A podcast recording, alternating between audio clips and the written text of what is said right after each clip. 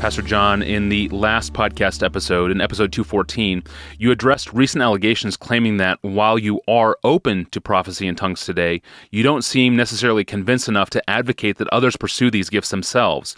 You corrected that, and you said that there are very good exegetical reasons for your confidence. Explain those reasons for us here. Right. What I said uh, was in 1 Corinthians 14:39 it says earnestly desire to prophesy and do not forbid speaking in tongues. And I said, I, think that is a command that we should still obey today, and that I try to.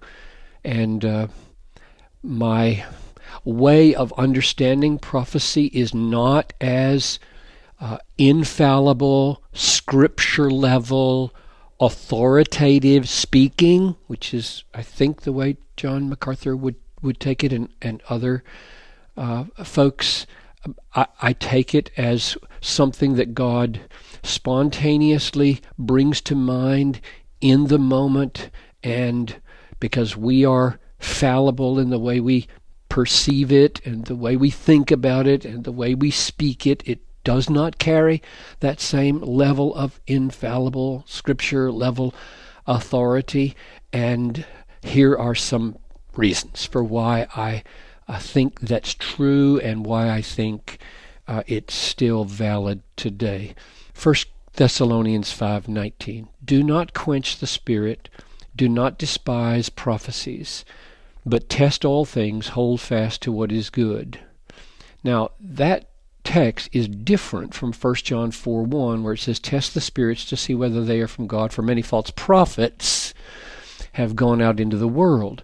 There you test a person to see if he's a false prophet and you and you hold fast to the true one. He, here you test words or prophecies and you hold fast to the ones that are that are good. Test all things and hold fast to what is good. You're not choosing between people here, it seems to me. You're choosing between what they say, which you would not do if they spoke with infallible, inerrant, scripture quality authority. Um, the issue here is that some in the church are despising not the prophets, but the prophecies. Now, why would that be, I ask?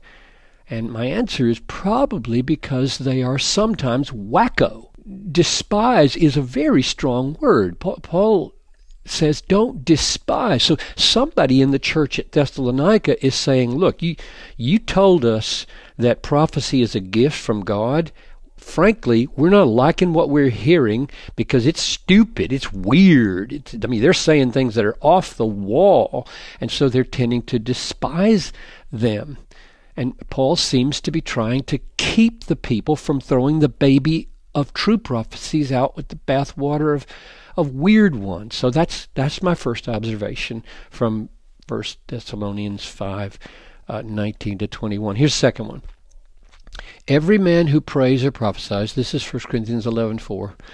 Every man who prays or prophesies with his head covered dishonors his head, and every wife or woman who prays or prophesies with her head uncovered dishonors her head.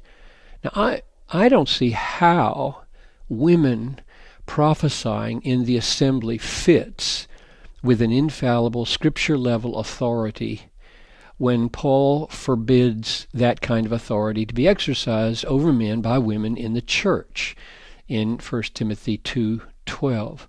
Instead, the picture here seems much more spontaneous and mutual as it's described in 1 Corinthians 14:3. The, the one who prophesies speaks to people for their upbuilding, their encouragement, their consolation. Now that would just make sense if if God brought to the mind of a woman, say in, in a gathering, a small group gathering, something she felt would be incredibly helpful to somebody, as long as she does it in a way that is culturally appropriate, that she's not undermining the authority of the men. I think that's what the head stuff is all about.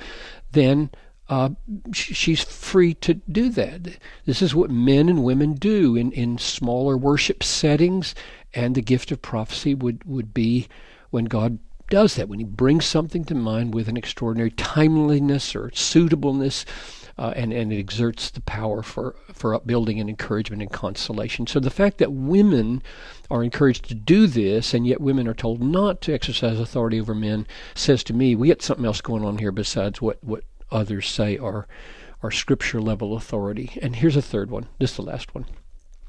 Um, and, and there are others, but Love never ends. This is 1 Corinthians 13. Um, as for prophecies, they will pass away. As for tongues, they will cease. As for knowledge, it will pass away. For now we know in part and we prophesy in part. That's a very crucial statement. We prophesy in part.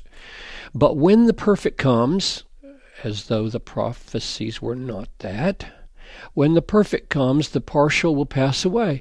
When I was a child, I spoke like a child, I thought like a child, I reasoned like a child. When I became a man, I put away childish things. Now we see in a mirror dimly. Then, face to face. Now I know in part, then I'll know fully, even as I have been fully known. Now, what's he talking about there? The future in view here, I think, is manifestly when Christ comes. It, when the perfect comes, in the time of adulthood, when he's not speaking like a child anymore, uh, the time of seeing face to face, not in a mirror anymore, but rather knowing fully, even as I have been fully known, that's not any time in this age. That's the end of the age when we will know fully, even as we have been fully known. So that's when the gift of prophecy stops.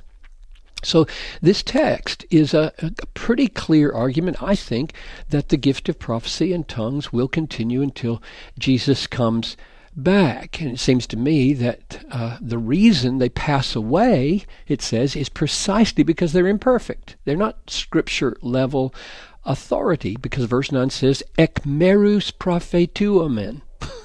That's the Greek. Um, we prophesy ekmerus. We prophesy in part, just like a little child trying to trying to reason and think and talk. And when he grows up and becomes a man in the age to come, he won't need that kind of help anymore. So those are th- those are three reasons that, that I would say that the gift of prophecy uh, is here until Jesus comes, and that it doesn't mean the kind of um, scripture level, inerrant, infallible, uh, authoritative speech that some take it to mean. Yes, excellent. Well said. Thank you, Pastor John, and thank you for listening to this podcast.